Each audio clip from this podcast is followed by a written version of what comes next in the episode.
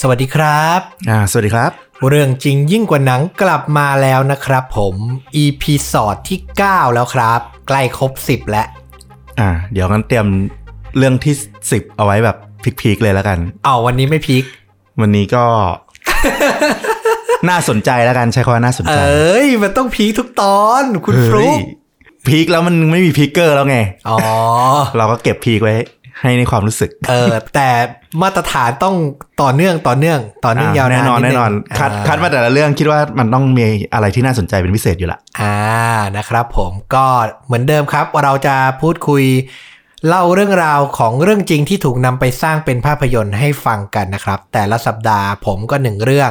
ฟลุกก็หนึ่งเรื่องนะครับ วันนี้คุณฟลุกเรื่องราวเกี่ยวกับอะไร อ่าเป็นเรื่องของหนังสยองขวัญที่เรารู้จักกันดี โอ้ แล้วเราก็ไม่รู้เลยว่ามันมาจากเรื่องที่เราใกล้ตัวเรามากอย่างนี้ จริงเหรอ อืม คือหนังสยองขวัญคือ เรื่องเนี้ยพูดไปทุกคนต้องรู้จัก รู้จักอยู่แล้ว โอ้ แล้วที่มาที่ไป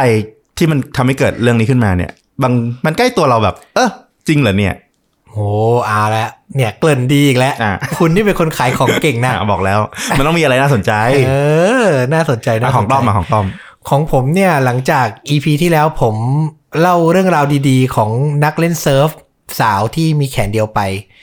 ผมก็เลยเต็มไปด้วยจิตใจที่อิ่มเอม และผมก็อยากจะมอบความอิ่มเอมอย่างนั้นให้กับคุณผู้ฟังอีกครั้งหนึ่ง อ๋อโอค ก็เลย โอเค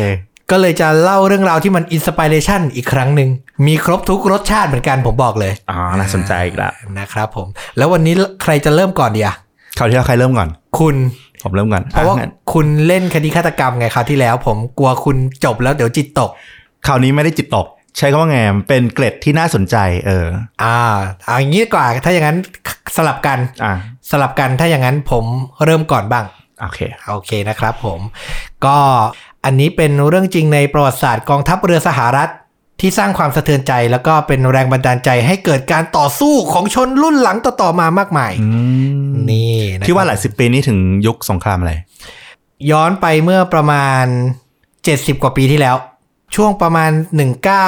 194 ปลายปลายๆไปจนถึง 5 ต้นต้น สี่ปลายปลายๆห้าต้นต้นๆนี่หลังสงครามโลกครั้งที่สอง ๆอ่า นิดหน่อย มนิดหน่อย อ่ะคนที่เป็นตัวเอกเป็นศูนย์กลางของเรื่องของผมในวันนี้เนี่ย เขาชื่อว่า คุณข่าวแม็กซี่บรูเชีย อืม เป็นนายทหารที่เกิดเมื่อวันที่ 19 มกราคมครับ อืม พุทธศักราช 2474 นะครับผม เกิดที่เมืองเคนตักกี้ เป็นลูกคนที่ 6 ในจำนวน 8 คนครับ ครอบครัวของเขาได้เป็นชาวชนบท พ่อแม่นี่คือยากจนเลยแหละ ค่อนข้างยากจนในยุคนั้นก็คือ เขาเช่าที่ดินแล้วก็ทำการเกษตรนะครับผม ก็เด็กชายคาว ผมเรียกคาวแล้วกันนะ โอเค คุณคาวเนี่ยก็ร่ำเรียนจนจบชั้นมัธยมต้น แล้วก็เมื่ออายุครบ 17 ปีเนี่ย ก็ไปสมัครเป็นพลทหารในกองทัพบบกครับ แต่เขาก็ถูกปฏิเสธครับ อืม เหตุผลในการที่เขาถูกปฏิเสธ เพราะว่าเขาเป็นเด็กหนุ่มผิวด โอ้โห ดราม่าเลย ำย้อนไปในช่วงปี 40-50 เนาะ ใช่ใช่ การเขาเรียกว่าอะไร การเหยียดสีผิวหรือความเท่าเทียมของสีผิว เทียบกับทุกวันเนี้ยมันคนละเรื่องอะเอางี้ดีกว่านะครับผม ก็ในยุคนั้นเนี่ย คนผิวดำกับคนผิวขาวในสหรัฐอเมริกาก็เรียกว่ายังไม่เท่ากันดีกว่า เท่าเทียมกัน เขาไปสมัครเป็นพลทหารบกได้รับคำปฏิเสธ ก็เลยไปสมัครเป็นพลทหารเรือครับ และในที่สุดเนี่ยเขาก็ได้รับการบรรจุในเดือนกุมภาพันธ์ ปีพุทธศักราช 2491 นะครับผม ซึ่งในยุคนั้นเนี่ยคนผิวดำที่สมัครแล้วได้รับการบรรจุให้เป็นทหารไม่ว่าจะทัพไหนก็ตามเนี่ย โดยมากอะจะถูกบรรจุให้เป็นหน่วยบริการ อืม หน่วยบริการก็ตามชื่อเลย ก็คือจัดเตรียมอาหารสำหรับนายทหารผิวขาว คืออยู่ในครัวเอางี้ดีกว่า ไม่ได้ออกไปรบไปมีเกียรติไปรับใช้ชาติ ไม่ได้รับหน้าที่ที่สำคัญ ใช่ อืม นะครับผมซึ่งหลังจากได้รับการบรรจุเป็นเจ้าหน้าที่จัดเตรียมอาหารในหน่วยบริการเนี่ยเขาก็ถูกส่งไปประจำอยู่ที่คีเวสรัฐฟลอริดา ซึ่งก็เป็นเขาเรียกเป็นโรงเรียนทหารเป็นหน่วยทหารชื่อดังค่อนข้างมีชื่อนะ คีเวสรัฐฟลอริดาเนี่ยนะครับผมอ่าหลังจากอยู่ที่ฟลอริดาได้ประมาณ 2 ปี ในปี 2493 เขาก็ถูกมอบหมาย ให้ไปประจำการบนเรือบรรทุกเครื่องบิน อืม ที่ชื่อว่าพาลาวนะครับผม แล้วก็วันหนึ่งในระหว่างการทำงานบนดาดฟ้าเรือเนี่ย เขาก็ เจอสิ่งที่มันแบบสร้างแรงบันดาลใจให้เขา ก็คือเขาได้เห็นเหล่านักประดาน้ำทหารเรือ ลงไปกู้ซากเครื่องบินที่ตกลงไปในทะเล อืม รู้สึกเร้าใจรู้สึกสร้างแรงบันดาลใจ แล้วก็ทำให้ชีวิตของเขาเนี่ยเปลี่ยนไปแบบไม่มีวันย้อนกลับมาเหมือนเดิมเลยนะครับผมเพราะว่าในยุคนั้นเนี่ยพลทหารผิวดำเนี่ยไม่ได้รับการยกย่องมากเท่าที่ควร คือเป็นพลทหารธรรมดาก็เหนื่อยแล้ว ใช่ การจะไปได้เป็นสุดยอดไปเป็นหน่วยประดาน้ำอ่ะมันเป็นไปไม่ได้มันไม่เคยมีมาก่อน อืม ไม่เคยมีพลทหารผิวดำได้เป็นหน่วยประดาน้ำมาก่อน อืม ซึ่งพลทหารคาวเนี่ยนะครับผมก็ตัดสินใจเขียนจดหมายไปถึง ผู้บัญชาการของโรงเรียนฝึกนักประดาน้ำแห่งกองทัพเรือครับ เพื่อขอเข้ารับการฝึก ซึ่งแน่นอนครับ โดนปฏิเสธ โดนปฏิเสธ แน่นอนนะครับผมซึ่งหลังจากเรื่องราวทั้งหมดจบลงเนี่ยในบ้านปลายชีวิตเขาเคยให้สัมภาษณ์ คุณคาวเนี่ย อืม พลทหารคาวบลูเชียเนี่ยเคยให้สัมภาษณ์ว่า เขาเขียนจดหมายไปนับได้ราว 100 ฉบับ โอ้โห ถึงจะได้รับ คือ การ ไม่ยอม ตอบ แพ้ รับ เออไม่ยอมแพ้เลยนะ เขาประจำการบนเรือปี 2493 อืม รู้ไหมเขาได้รับการยอมรับให้เข้าโรงเรียนฝึกประดาน้ำปีอะไร 2497 สี่ปี 4 ปีเต็มๆกับจด ร้อยฉบับ กับจดหมาย 100 ฉบับ สิบสองสี่สี่สิบแปดตกเดือนละสองฉบับเป็นอย่างต่ำ ถี่มากนะ นะ เราเราเขียนจดหมาย ถ้าสมัยนั้นเรียกว่าเขียนจดหมายจีบหญิงอะ เออ ความถี่พอๆกันเลย ใช่ ไม่ต่างกันเลย ไม่เราต้องคิดวิธีเขียนใหม่ทุกครั้งเพื่อแบบ มันวิธีเขียนแบบเดิมมันใช้ไม่ได้ก็ต้องหาวิธีจูงใจมาเรื่อยๆนะ ถูกไหมมันก็ ถู ต้องมีการเปลี่ยนดีเทล มีการ ใช่ เล่าเรื่องใหม่ มีการเล่าใหม่ทุกครั้งอะ เออ จนโอ้โหเราก็ไม่รู้เหมือนกันนะว่าเคล็ดลับหรือสุดท้าย อาจจะเห็นถึงความมุ่งมั่นหรือเปล่าเราก็ไม่แน่ใจนะครับผมคุณคาวเนี่ยพลทหารคาวก็ได้รับการตอบรับ แล้วก็เข้าไปอยู่ในโรงเรียนนักประดาน้ำในที่สุด เล่าสภาพสังคมอเมริกันตอนนั้น ในเรื่องการแบ่งแยกชนชั้นให้ฟังคร่าวๆ มีกฎเกณฑ์เลย ในโรงเรียน รถเมย์ห้องน้ำก๊อกน้ำดื่มที่นั่ง ทุกอย่างที่ผมพูดมาเนี่ยต้องแยกสีผิวหมด อืม ปะปนกันไม่ได้เลยครับ อ่าอ่า และที่เจ็บปวดคือ ถ้านั่งบนรถเมล์ด้วยกันนะครับผม แล้วมีคนผิวขาวขึ้นมา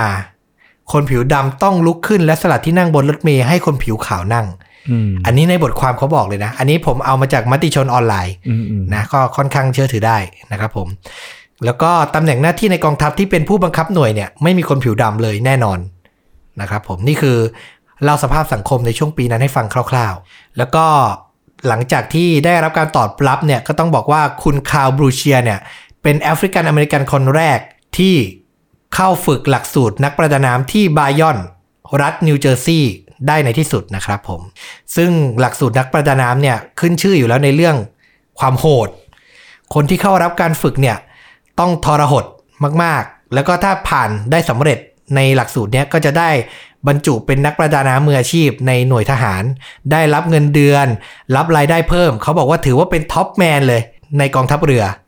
ใครเคยดูคนค้นๆอยู่ตอนหนึ่งอะมนุษย์กบอะ อ่า น่าจะน่าจะพอนึกออกความโหดของมันอะ อารมณ์หน่วยซิล เออ เราว่าไม่ไม่แพ้กันเลย ไม่แพ้ไม่แพ้ ซึ่งแน่นอนว่าวันแรกที่เข้าไปเนี่ยพลทหารคาวเนี่ยก็เป็นตัวประหลาดในกองทัพมาก เพราะว่าผิวขาวหมดเลยที่เหลืออ ม ทุกสายตาบ่งบอกถึงความไม่มีมิตรภาพ เมื่อไปถึงเตียงนอนบนกองร้อยเนี่ยมีกระดาษเขียนข้อความทักทายไว้ว่า ไอ้มืด เราจะทำให้มึงจมน้ำตาย เราไม่ต้องการนักประดาน้ำนิโกร โอ้คนนะ อันนี้คือจดหมาย เออ ต้อนรับ อืม นะครับผม ซึ่งมันไม่ใช่แค่การขู่ด้วยนะ เออ เพราะครูฝึกและเพื่อนทหารคนขาวทั้งหลายก็หาทางกลั่นแกล้ง และกำจัดชาวผิวสีผิวดำคนนี้ออกไปจากหลักสูตรนักประดาน้ำตลอดเวลา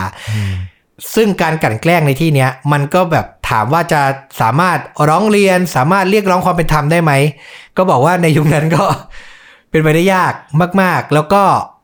คืออย่างที่บอกมันคือการฝึกให้คนให้พลทหารเป็นยอดพลทหารอ่ะ อืม การกลั่นแกล้งการบอกให้อดทน การหลอกล่อ การทำอะไรมากกว่ามนุษย์ปกติ4ี่ห้าเท่า มันเป็นเรื่องในหลักสูตรอยู่แล้ว อืม คือเราพิสูจน์ได้ยากมากว่าไอเนี้ยมันแกล้ง ม หรือมันฝึก ม นะครับผมซึ่งพลทหารคาวก็ต้องเผชิญกับสิ่งเนี้ยตลอดเวลานะครับผมแต่สิ่งที่ค้ำจุนรักษาระบบการฝึกและทำให้คาวยังอยู่ได้เนี่ยก็คือ มีกฎอยู่ว่าอาจารย์ที่ทำการฝึกหลักสูตรเนี้ยห้ามถูกเนื้อต้องตัวผู้รับการฝึกเด็ดขาดอ่าอันนี้เป็นกฎข้อหนึ่ง สั่ให้ทำนู่นทำนี้ได้ แต่ห้ามแบบโดนตัวกัน ถ้าดูในหนังทหารจะเห็นตะคอก อ่า ด่าใส่ได้แต่จะไม่มีการ ลงไปบังคับทำโน่นทำนี่เอง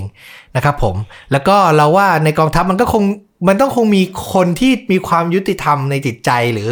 คนที่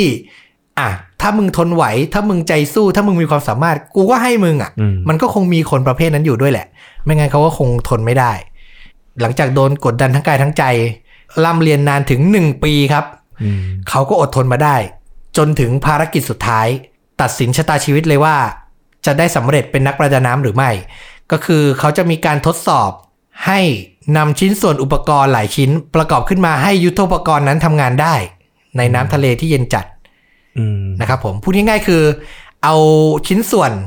อาวุธยุทโธปกรณ์ที่จะประกอบเนี้ยลงไปวางใต้น้ำและให้ผู้เข้ารับการฝึกอะดำลงไป งมขึ้นมาแล้วก็เอามาประกอบ อืม เออ ให้สำเร็จภายใต้น้ำทะเลที่เย็นเฉียบ เย็นจัดให้สำเร็จนะครับผมซึ่งธรรมดาก็หนักอยู่แล้ว แต่ว่าสิ่งที่คุณคาวต้องเจอในการทดสอบครั้งสุดท้ายเนี่ยคือครูฝึกเนี่ยทำการโปรยชิ้นส่วนอุปกรณ์ลงในก้นทะเลแบบกระจัดกระ จาย คือคนอื่นเนี่ยลงให้เป็นกลุ่มเป็นก้อน อ่า ซึ่งคุณคาวเนี่ยก็รู้ดีว่าโดนกลัดแกล้ง แต่ด้วยใจเขาอะโหมันปีหนึ่งแล้วอะนะเขาก็ตัดสินใจอดทนแช่ในน้ำเย็นเฉียบ ค่อยๆ ควานหาชิ้นอุปกรณ์ ที่พื้นทรายก้นทะเล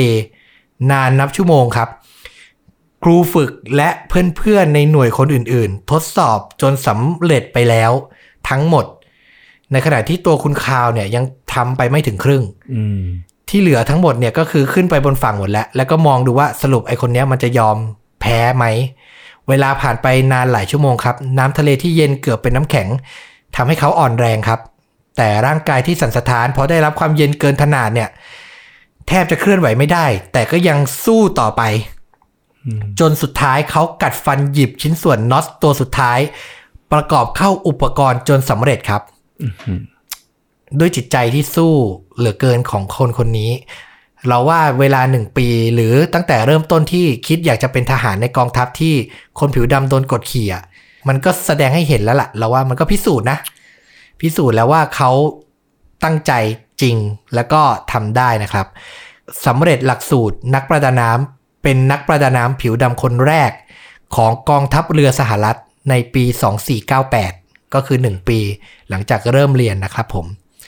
หลังจากนั้นเนี่ยความฝันสูงสุด คือพลทหารคราวเนี่ยยังไม่หยุดเท่านี้ เขาตั้งเป้าว่าเขาอยากจะไต่เต้าขึ้นไปเป็นนักประดาน้ำชั้นหนึ่ง เพื่อออกทำงานในก้นทะเลลึก คือเป็นนักประดาน้ำไม่พอ ไม่พอนะเออ ขอเป็นชั้นหนึ่งไปทำงานที่ยากที่สุดที่ยิ่งใหญ่ที่สุด เออ ซึ่งมีปัญหาตั้งแต่เริ่มเลย เพราะอย่างที่เล่าตอนต้นเมื่อกี้เขาจบการศึกษาแค่ชั้นมัธยม อืม แต่ว่าการจะเป็นนักประดาน้ำชั้นหนึ่งได้เนี่ย ต้องมีความรู้ทั้งทางด้านฟิสิกส์ คณิตศาสตร์ ม ต้องสอบผ่าน เขาก็ใช้เวลานอกราชการ ไปเรียนในโรงเรียนสามัญเพิ่มอีก 3 ปี อืม เพื่อให้ได้วุฒิบัตร และก็ได้บรรจุเป็นนักประดาน้ำชั้นหนึ่งในที่สุดครับ ได้ทำงานในทะเลลึกตามที่หวังพลทหารคาบูเชียถูกส่งไปทำงานครั้งแรกครับ แสดงฝีมือโดยการดำน้ำลงไปเก็บกู้กระสุน 16,000 นัด โอ้โห ใต้ท้องทะเลที่จมพร้อมเรือล่มในอ่าวรัฐโรดไอแลนด์ อืม นะครับผม จากนั้นก็ได้รับมอบหมายภารกิจไปกู้ซากเครื่องบินบูแองเจล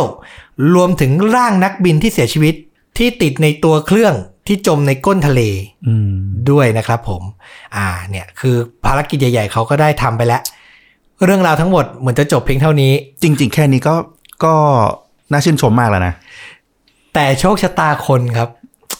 มันไม่รู้สิ เกิดอะ ไรลอ ขึ้ ง น ฟัง เกิด ดู อะไร ลอ ขึ้ ง น ฟัง เกิดอะไร ดู ขึ้น ในปี 2502 เนี่ย จากตำแหน่งนักประดาน้ำชั้นหนึ่งพลทหารคาวบรูเชียเนี่ย ก็ได้เลื่อนตำแหน่งเป็นหัวหน้าชุดประดาน้ โอ้โห ำจนผ่านไปอีก 7 ปี อืม ถึงปีพศ 2509 อ่า 509 อันนี้คือ แล้ว เป็นรุ่นใหญ่และเป็นหัวหน้าหน่วยประดาน้ำและได้รับการยอมรับและ ก็มีเหตุการณ์ที่เรียกกันว่าพาโลมาเลสเกิดขึ้นที่ทะเลสเปน มันเป็นเหตุการณ์ที่เครื่องบินสองลำชนกัน ขณะเติมน้ำมันกลางอากาศนะครับผมทำให้หัวรบระเบิดไฮโดรเจน ที่ติดอยู่กับเครื่องเนี่ย จมหายไปในทะเล โอ้โห แน่นอนก็ต้องเรียกนักประดาน้ำมืออาชีพมา นี่มันพล็อตโคตรหนังเลย เออพลทหารคาวบรูเชียเนี่ย ก็ถูกส่งไปค้นหาหัวเรือรบใต้ท้องทะเลเมดิเตอร์เรเนียน อืม ในที่สุดเขาก็กู้ขึ้นมาได้ครับ ด้วยฝีมือความเป็นนักประดาน้ำชั้นยอดตอนนั้นประสบการณ์เขาก็นับ 10 ปีแล้วอะแต่ก็ใช้เวลานานมากนะ 2 เดือนกว่า ถึงจะเจอหัวลบอันนี้เป็นหัวลบไฮโดรเจนนะครับผม ซึ่งวันที่ 23 มีนาคมหลังจากค้นเจอไอหัวลบอันเนี้ย ปฏิบัติการเก็บกู้หัวลบขึ้นมาจากทะเลก็เกิดขึ้นครับ ใช้ลวดสลิงในการยกชิ้นส่วน ค่อยๆ ยกไอหัวลบอันเนี้ยขึ้นมา พอขึ้นมาบนเรือปุ๊บเหตุการณ์ที่ไม่คาดคิดเกิดขึ้น ลวดสลิงที่ยกชิ้นส่วนขึ้นมาขาดสะบั้นครับ ลวดสลิงยักษ์กระแทกไปที่ท่อเหล็กบนดาดฟ้าเรือ และท่อเหล็กกระดอนไปฟาดที่ขาซ้ายของพลทหารคลาวบูเชีย จังหวะดีมากเลยนะ จังหวะดีมาก กระดอนไปฟาดที่ขาซ้ายอยู่ภายใต้หัวเข่าของพลทหารคลาวบูเชีย ฮอนำมานั่งของเขาส่งโรงพยาบาลฐานอากาศอย่างเร่งด่วน ผลปรากฏว่า คุณหมอต้องตัดขาซ้ายของเขาทิ้งครับ อืม พลทหารข่าวต้องถูกตัดขาซ้ายช่วงใต้หัวเข่า และกลายเป็นคนขาขาดนะครับผม เขาอยู่ในโรงพยาบาลนานกว่า 2 ปี โห เพื่อรักษาตัว แล้วก็ถูกปลดออกจากการเป็นนักประดาน้ำของกองทัพเรือ อืม แน่นอนมัน มันทำอะไรไม่ได้ มันทำอะไรไม่ได้แล้วนะครับผมซึ่งจากผลงานระดับพระการครั้งนี้คุณบรูเชียเนี่ยก็ได้รับเหรียญเชิดชูเกียรติยศชั้นสูงสุดจากกองทัพเรือ แต่ว่าความฝันของเขาอะ่ะ มันคือการเป็นนักประดาน้ำไง อืม การที่ได้รับเหรียญอันนี้แล้วใช้ชีวิตที่เหลือในฐานะคนพิการมันไม่ใช่สิ่งที่เขาต้องการครับ อืม ทุกคนไม่รู้เลยว่าพลทหารบรูเชียคาวบรูเชียเนี่ยแอบไปฟิตร่างกาย เพราะอยากจะกลับเข้าประจำการในหน่วยประดาน้ำอีกครั้งครับ อืม ซึ่งการจะขอเข้าประจำการในหน่วยนักประดาน้ำของคนขาขาดอะ่ะ อืม คือมันเป็นอะไรที่ค่อนข้างเป็นไปได้ยากมากอืม โดยระเบียบปกติอะเหมือนเกณฑ์ทหารเงี้ย อืม เตี้ยไปอ้วนไป อืม หัวใจพิการหอบหืดมันยังไม่ได้เลย เออ แล้วโอ้โหพิการขาขาดอะเข้าเป็นอาหารอีกครั้งเนี่ยอืม ซึ่งก็นั่นแหละ ในระระหว่าง 2 ปีที่เขาอยู่ในโรงพยาบาลเขาก็คือฝึกใช้ใส่ขาเทียม ฝึกเดินด้วยขาเทียมมาอีกแล้ว แต่ทุกคนคาดไม่ถึงเลยว่าเขาอะอยากจะกลับมาเป็นนักประดาน้ำอีกครั้งหนึ่ง ซึ่งการที่อยากจะกลับเข้ามาประจำการอีกครั้งหนึ่งเนี่ย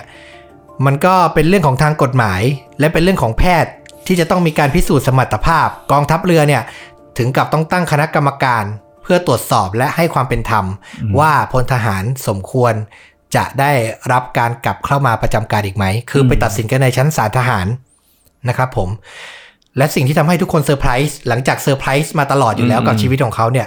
ก็คือนักประดาน้ำขาขาดคนนี้ครับ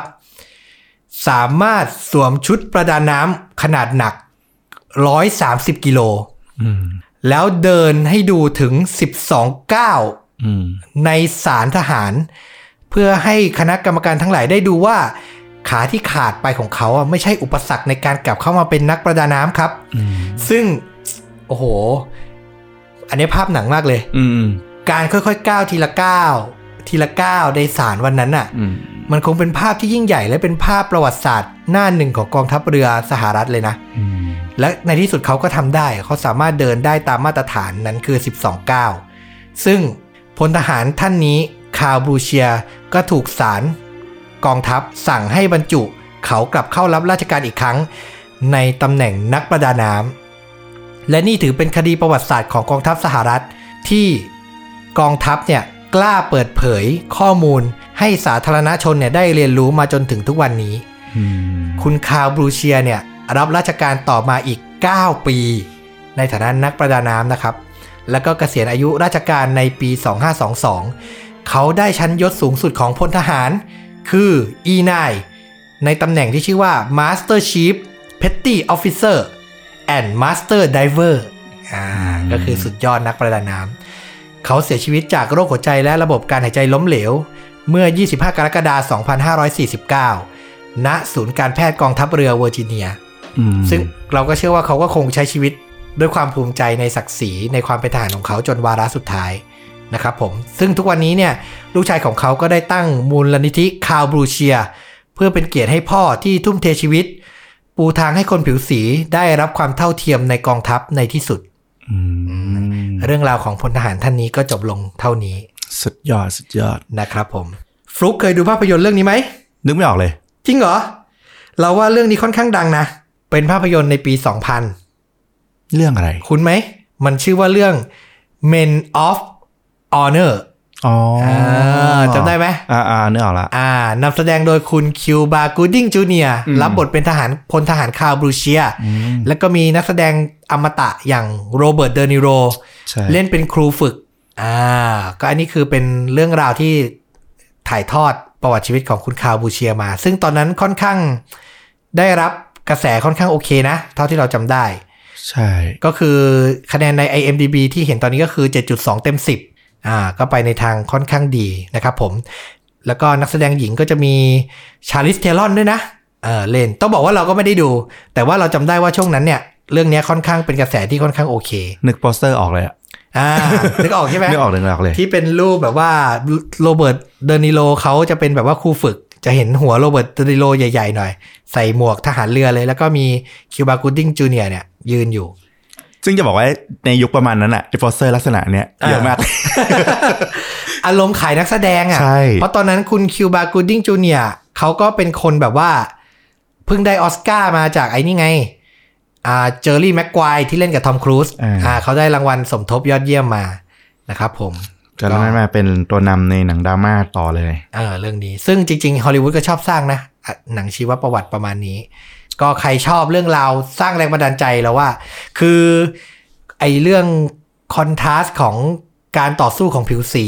ของในกองทัพเพื่อให้ได้มาซึ่งเกียรติยศเนี่ยมัน โอ้โห มันเป็นเรื่องคลาสสิกอะเป็นพล็อตคลาสสิก คลาสสิกมาก เออเนี่ยซึ่งเราก็เห็นแล้วเราก็อยากกลับไปดูเหมือนกันนะโอ้โหมีชาลิสเทลอนด้วย ไอ้หนังเก่าๆหลายๆเรื่องอะที่ดูดูๆไปแบบเออคือตอนดูไม่รู้สึก แต่พอแบบโตมา เฮ้ยมันนี่มันดาราใหญ่นะเว้ยในยุคเนี้ย คือตอนนั้นอาจจะยังแบบ เออ ยังไม่ดังมาก อย่างชาลิสเทลอนในเรื่องเนี้ยเราว่าเขาก็คงเป็นตัวแบบไม่ได้โดดเด่นอะไรอะ อืม ในตอนนั้นในยุคนั้น คือเป็นบทนำหญิงแหละ แต่อยู่ในหนังที่ผู้ชายเป็นใหญ่อะพวก อ่า จำพวกจำเรื่องนี้ได้ไหมเดวิลแอสโวเคต อ่าจำได้ อ่าที่มีอัลปาชิโน อืม มีเคียนูรีฟ Keanu อะไร Reeves เงี้ยอ่าเขาจะชอบเล่นบทอย่างนั้นอ่ะแล้วจะชอบเล่นแนวเซ็กซี่โชว์เรือนล่างนิดหน่อยอ่ะชาลิสเทลอนช่วงแรกๆอะ มาเป็นตัวเสริมให้รถหนังมันดูมีอะไรมากขึ้นอะ อ่า ถ้าในโปสเตอร์ก็จะไม่ใช่หัวใหญ่ๆอะจะเป็น อ่า หัวเล็กๆตัวประกอบอยู่ด้านซ้ายขวาบ้างอะไรเงี้ย แต่แบบเหมือนปรากฏตัวให้เราชื่นฉ่ำหัวใจนิดนึง ไม่งั้นทั้งเรื่องมันจะเป็นแต่ผู้ชาย มันไม่ไหวนะ นะครับผมก็ถือเป็นอีกหนึ่งเรื่องราวที่เราว่าเราอ่านแล้วสร้างแรงบันดาลใจมากๆ แล้วก็อยากจะถ่ายทอดให้กับผู้ฟังทุกท่านฟังนะครับผมอิ่มเอมกันไป เอ็มเอ็ม นะครับผมอิ่มเอมกันและก็เดี๋ยวถึงเวลามาสยองกันเล็กๆ กับเรื่องราวของฟุกจะเป็นยังไงเดี๋ยวไปฟังกันครับ ครับผม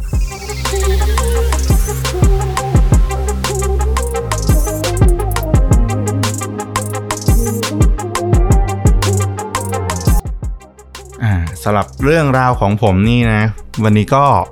จริง ๆ มันไม่ได้เชิงสยองหรอก แต่มันเป็นที่มาของหนังสยองที่ทุกคนรู้จักกันดี เล่าตัวหนังมันก่อนก็ได้ เอาห แล้ นัง ว ก่อนเลยใช่ไหม เอาหนังก็เลยแล้วไล่ย้อนไปเรื่อยๆว่าสุดท้ายแล้ว ที่มาของหนังเรื่องนี้มันมาจากอะไร อืมโอเค อ่า อันนี้คือการเล่าย้อนกลับครั้งแรกของช่วงนี้เลยนะ ธรรมดาเราจะเล่าเรื่องจริงก่อน มันเล่าได้ทั้งสองแบบ แต่คิดว่าเล่าแบบเนี้ยน่าจะแบบน่าสนใจมากขึ้นอีกนิดนึง เอออ่ะลองดูลองดูมามามา หนังเรื่องเนี้ยเป็นหนังสยองขวัญในปี อือหือ 1984 ในตอนที่มันออกมาเนี่ย มันออกมาลักษณะของหนังทุนต่ำตามปกติของหนังยุคนั้นแหละ ที่ตามเจริญรอยตามมาจากหนังอย่างฮอลลวีน อืม หรือหนังของจอห์นคาร์เพนเตอร์ทั้งหลาย ซึ่งเป็นเจ้าพ่อหนังสยองขวัญในยุคประมาณ 80 จริง ๆ ช่วง 80 เป็นช่วงที่หนังสยองขวัญคลาสสิกโผล่ขึ้นมาหลายเรื่องมาก ใช่ และเรื่องนี้ก็เช่นกัน นั่นก็คือ The Nightmare on Elm Street อ๋อเฟรดดี้ครูเกอร์ เฟรดดี้คูเกอร์นิ้วขมือบ นิ้วเขมือบ ใช่ อันนี้ก็ยุคนั้นก็เนี่ยมีมีเนี่ยแหละ แล้วก็มีเจสัน มีเจสัน อ่าใส่หน้ากากฮอกกี้ ใช่แต่พวกนั้นอะคือมันมาก่อนละ อืม คนสร้างหนังเรื่องเนี้ยคือเวสคาร์เวน อ่า ซึ่งตอนนั้นอะยังไม่ได้แบบรุ่นใหญ่เหมือนอย่างที่เรารู้จักในตอนนี้ อือฮึ และหนังเรื่องเนี้ยก็เป็นหนังเรื่องแรกในวงการของป๋าจอห์นนี่เดฟถ้าใครที่เคยดูก็น่าจะพอนึกออก เขาก็เป็นตัวละครที่ค่อนข้างเด่นในเรื่องอยู่เหมือนกัน อืมโห เราขอโทษเราจำไม่ได้เลยว่าป่าจอห์นนี่เดฟเล่น จะ บอกว่าถ้าดูใน AMDB อะมันคือผลงานชิ้นแรกของเขาเลย เฮ้ย เซอร์ไพรส์ คือไม่มี ะ ไม่มีซีรีส์ไม่มีอะไรเลยมาก่อนหนานั้นเลย คือหนังเรื่องเนี้ยเรื่องแรกเลย จอห์นนี่เดฟแจ็คสเปโร่เราด้วยนะ ใช่ โอ้เล่นเล่นหนังเฟรดดี้ครูเกอร์เรื่องแรกเหรอ ใช่ ไม่น่าเชื่อ อ่ะ เนี่ยเวสคาเวนเขาก็ตั้งโจทย์ว่าเขาอยากสร้างหนังสยองขวัญ ที่ไม่ต้องมีหน้ากากอะ่ะ เพราะว่าหนังก่อนหน้าอย่างฮาโลวีนอย่างอ่าฟรายเดย์ อืม อะไรพวกเนี้ยมันคือฆาตกรสวมหน้ากากทั้งนั้นเลย เออ แต่โจทย์เขาคือความมีหน้ากากอะ่ะ มันมีความน่าสนใจคือมันดูเป็นปริศนา อืม แต่อีกสิ่งที่เสียไปคือฆาตกรมันไม่สามารถแสดงอารมณ์บางอย่างได้ เออ เพราะว่ามันอยู่ในใต้หน้าก าก ซึ่งเขาอ่ะโจทย์เขาคือ อยากให้ตัวร้ายอ่ะ มันใส่ความเยาะเย้ยหรือความข่มขู่ได้ด้วย อ่า อ่ามันก็เลยกลายเป็นที่มาของแบบการสร้างคาแรคเตอร์ตัวละครที่แบบ โดนแผลไฟไหม้คลอกทั้งหน้าอะไรเงี้ยเป็นแผลเป็นทั้งหน้าขึ้นมา ก็คือเฟรดดี้คูเกอร์ อืม แล้วก็ถ้าเราจำไม่ผิด คือเฟรดดี้ครูเกอร์เนี่ยมันไม่ได้มาโผล่ตรงๆ มันจะเข้ามาในความฝัน ใช่ อ่า เป็นสัตว์ร้าย เป็นสัตว์ประหลาด เป็นตัวร้ายในความฝัน ใช่ ซึ่งพุ่มกับเวสคาเวนเนี่ยเขาเอาประสบการณ์ตอนวัยเด็ก อืม ก็คือเออตอนเด็กเขาจำได้ว่าเขาเคยตื่นขึ้นมา แล้วก็เห็นชายแก่คนหนึ่ง ยืนอยู่ตรงกระจกบ้านอะบ้านเขาอะแล้วก็มองหันมาสบตาเขาพอดีเด็กเวสคาเวนตอนเด็กที่ตื่นขึ้นมามองเห็นพอดีอะแล้วผู้ชายคนนั้นก็แบบจ้องเขม็งแล้วก็แบบค่อย ๆ หายไปอะค่อย ๆ เดินจากไปอะซึ่งเขาฝังใจมากว่าแบบ ว่ามันเป็นภาพเหตุการณ์ที่แบบเขารู้สึกมันหลอนมันฝังใจเขาอะ นึกภาพเราเป็นเด็กคนนั้นเราก็กลัวนะ ไม่รู้จักใครอะแล้วแบบอยู่ดีๆมา ตื่นมาแล้วมองมองๆเนี่ย มันก็เออ ฝังใจเขา เออ แล้วเขาก็เอาตัวละครของเพื่อนเขาตอนนี้ตอนเด็กโดนรังแกอะไรเงี้ย มาสร้างชื่อขึ้นมาเป็นเฟร็ดบวกครูเกอร์ก็กลายเป็นตัวละครนิวคาเมือบ หมายความว่าไอชื่อเฟรดดี้ครูเกอร์เนี่ยมันมาจากชื่อเพื่อนเขาเหรอ มันมาจากการผสมคำเล่นคำของเขาอะ อ่า เหมือนมันมีชื่อเต็มๆแล้วแล้วเขาย่นคำมาเหลือครูก อ่า เหลือครูกแล้วก็ขยายเป็นครูเกอร์เอา อ๋อ พล่องคำพล่องค ใช่ ำก็คือเอามาจากเรื่องรอบตัวในวัยเด็กแหละ ประสบการณ์ที่น่ากลัวในวัยเด็ก ใช่ก็ค่อยๆ สร้างประกอบเป็นหนังเรื่องนี้ขึ้นมา เออ ตอนแรกรู้เปล่าว่าเฟรดดี้คูเกอร์อะจะไม่ได้ใช้เล็บเขมือบของเขาอะเป็นอาวุธด้วย อืม คือเขาทดลองคิดมาหลายเวอร์ชันมากว่า อาวุธของฆาตกรมันควรจะเป็นอะไร ของตัวร้ายอะควรจะเป็นอะไร อืม จริง ๆอะก่อนเวอร์ชันสุดท้ายเนี่ยมันคือเป็นเคียวมาก่อน เคียว เออเป็นเคียว โอ้ถ้าถ้าเป็นเคียวจริง ๆ น่าจะประหลาดเหมือนกันนะ เออแต่เขาอยากให้มันรู้ ดู สึก ไม่มันดูมันดูเอเชียมากเลย ใช่ใช่จริง ๆ หนังเรื่องเนี้ยเอาอะไรจากเอเชียไปเยอะมากเลย เออเออ เวสคาเวนก็ให้สัมภาษณ์เขาก็พูดเองว่าจริงๆหนังเรื่องเนี้ยเขาเอามาจากวิธีคิดของศาสนาตะวันออก อืม เออ ตอนแรกเป็นเคียวด้วย แล้วก็เขามาตัดใจตอนหลังว่า เออ เป็นถุงมือที่เป็นเล็บอย่างที่เราเห็นกันเนี่ย อืม น่าจะเวิร์กสุด ก็เวิร์กจริง เวิร์กกว่าแหละ ถ้า แล้วชุดสเวสเตอร์ ลายขวางสีแดง อืม ถ้านึกออก อืม เขาก็ไปอ่านเจอจากบทความบทความว่า เออ สีแดงมันทำให้แบบ เอ่อคนกระตุ้นคนมากที่สุดอะไรประมาณเนี้ย อืม ก็ผสมผสมมา ก็เข้าใจได้ คราวนี้พล็อตของเรื่องเนี่ย มันมาจากอะไรที่แบบจริง ๆ มันใกล้ตัวเราแบบไม่น่าเชื่อเลย เหรอ อืม อ่า แต่เมื่อกี้พอพูดว่า อ่า เอามาจากแนวคิดศาสนาเอเชีย เริ่มมีเรื่องเคียวอ่าเริ่ม เริ่มเริ่มรู้แล้วว่าเขาก็อินอินทางฝั่งบ้านเรา เออ จริง ๆ เขาไม่ได้มันมาจากจุดตั้งต้นของพล็อตเนี่ยแหละพล็อตที่เขาต้องการก็คือ อืม เรื่องของฆาตกรที่ฆ่าคนในความฝัน อ่า ถูกไหม อ่า แล้วก็ดอร์เฟดดี้คูเกอร์เนี่ยจะอยู่ในความฝันมาหลอกคน อืม แล้วก็จะฆ่าคนในความฝัน แล้วไอ้ตัวคนนั้นก็จะตายในโลกความจริงด้วย เออใช่ อันเนี้ยนี่คือพล็อตของหนังภาคแรกเลย อืม มันมาจากเวสคาเวนเนี่ย ได้ไปอ่านบทความ ไม่ได้บทความมันคือข่าวในหนังสือพิมพ์ เออ ช่วงปี 1970-80 ช่วงนั้นแหละ อืม มันมีเรื่องราวของครอบครัวมงครอบครัวหนึ่ง เดี๋ยว ข่าวครอบครัวมงเหรอ เออครอบครัวมง โอ้ย โอ้ใกล้มาก ใกล้ไหม แล้วใกล้แล้วชาว ชาวดอยละ ครอบครัวมงครอบครัวหนึ่ง อืม ซึ่งลี้ภัยมาอยู่ในอเมริกา อ๋อ เขาเป็นครอบครัวมงคือฝรั่งมันแปลมาเป็นมงนะแต่ของจริงไม่แน่ใจว่าอาจจะเป็นชาติพันธุ์อื่นก็ได้ อ่า แต่เป็นครอบครัวที่หนีมาจากการสังหารล้างเผ่าพันธุ์อะของเขมรแดงในกัมพูชา อ๋อ ในช่วงนั้นที่ ในช่วง 1950 1960ประมาณนี้ อ่อ่อ่า แล้วก็ลี้ภัยไปอยู่อเมริกา อืม ครอบครัวมงครอบครัวเนี้ย มันหนีมาจากความตายได้อะ อืม แต่ว่าสิ่งที่ตัดตามมากับครอบครัวครอบครัวเลยนะก็คือตัวลูกชายอะกลายเป็นโรคนอนหลับแล้วจะฝันร้าย อืม และทำให้เป็นคนไม่กล้านอนหลับ เออ ในบทความในข่าวมันก็เขียนแบบว่าเออก็เล่าให้ฟังว่าเออ ตัวลูกชายเนี่ย ไม่สามารถข่มตานอนหลับได้ เพราะกลัวฝันร้ายที่แบบเตียงติดตามมาจากเหตุการณ์ในกัมพูชาที่เขาหนีมา โหเราเข้าใจ แล้วทำให้นอนไม่ไม่เป็นคนที่ไม่ยอมนอนอ่ะ หลายวันติดกัน พอหลับตาปุ๊บ มันก็เห็นภาพเหตุการณ์ที่เราเฉียดตายเห็น ใช่ การกวาดล้างการฆ่าชีวิต ใช่ ซึ่งถ้าใครไปดูภาพเหตุการณ์ของเขมียนแดงเนี่ยโหดมากนะ โหดมากเขมรแดงนี่ที่สุดแล้วคือ โหด ไม่ จริง อ่านได้นะ แต่ไม่อยากดูภาพเลย คือดูแล้วรู้สึกว่าทำไมมนุษย์ทำด้วยกันได้ขนาดนี้ ๆ ถ้าใครไปเที่ยวเขมร จะไปเจอแบบกอง อืม กระโหลกเต็มแบบที่เขาโชว์ในพิพิธภัณฑ์เนี่ยคือแบบ หรือคุกเขมรแดง อืม เนี่ยเราเคยเห็นในรูปคือคุก ขังสัตว์ยังไม่ไหวเลยอะ อืม แต่ขังคนน่ะ ใช่ ทำเหมือนคนไม่ใช่คนเลยอะ ใช่ เนี่ยแหละมัน เป็ เป็นน ร้ายมาก เป็นสิ่งที่ทำให้ลูกชายของครอบครัวมงในข่าวเนี่ย นอนไม่หลับหลายคืนติด ในคืนสุดท้าย ลูกคนเนี้ย ลูกชายคนเนี้ย ก็ได้เข้านอนเป็นตามปกติ แล้วพ่อแม่เขาก็ได้ยินเสียงลูกกรีดร้องขึ้นมากลางดึก แล้วก็วิ่งไปดูปรากฏว่าลูกนอนตายไปละ เสียชีวิตเลยเหร เสีย อ ชีวิตเลย โดยไม่มีสาเหตุ อืม โอ้โห แล้วแพทย์ว่าไงอะ สิ่งเนี้ยมันถูกเรียกว่า Asian Death Syndrome เอเชียนเดท คือมีลักษณะเคสของคนเอเชียนที่ย้ายไปอยู่อเมริกาแล้วตายลักษณะเนี้ยเยอะมาก เหรอ เป็นสิบสิบเคส เป็นสิบเคสอืม มันไม่ใช่แค่ครอบครัวเขมรแดงครอบครัวนี้ เอาละมาถึงจุดที่ว่าใกล้ตัวเราขนาดไหน อืม โลกนี้ถ้าในบ้านเราก็คือไหลตาย อ๋อ อืม โอ้เออ อยู่ใกล้ตัวเราแค่นี้เอง มันเป็นโรคพันธุกรรมในกลุ่มเอเชียตะวันออกเฉียงใต้อะ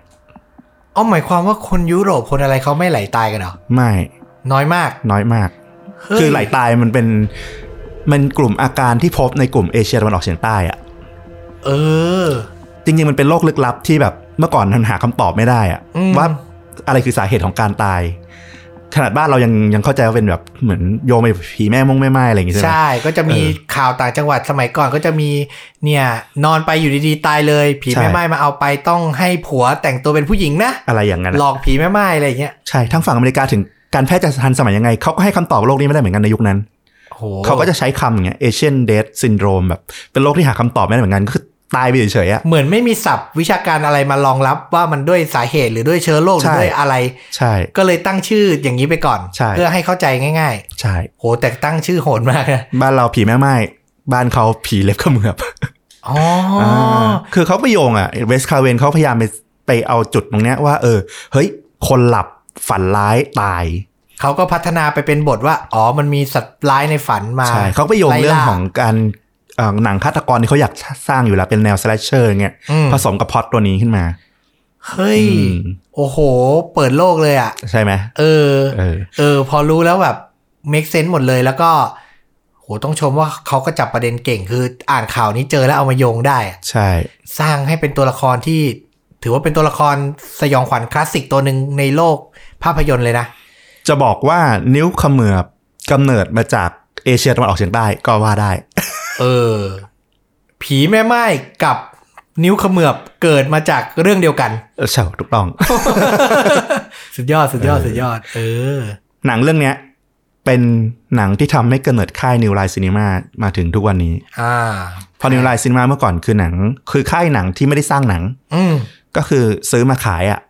แล้วเนี่ยเรื่องแรกที่ลงทุนสร้าง แล้วก็ไประดมทุนมาเต็มไปหมดเลย ปรากฏว่าแม่งกำไรบานจนกลายเป็นค่ายที่ใหญ่ขึ้นมาได้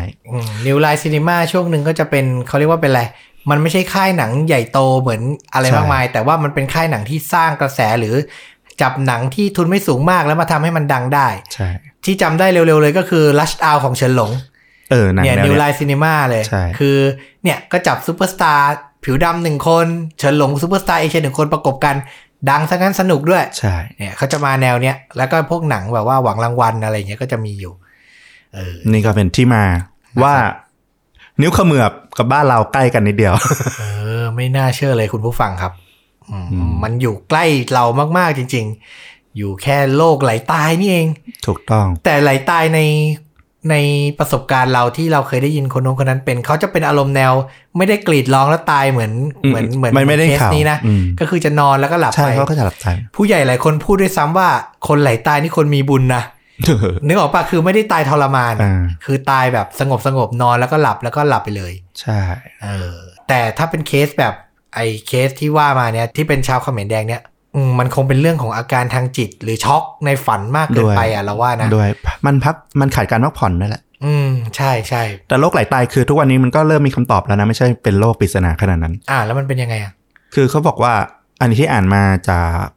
ทางเว็บไซต์ของโรงพยาบาลรามา อืม เขาบอกว่ามันเป็นอาการที่เกิดจากการขาดสารอาหารบางอย่าง อืม เช่น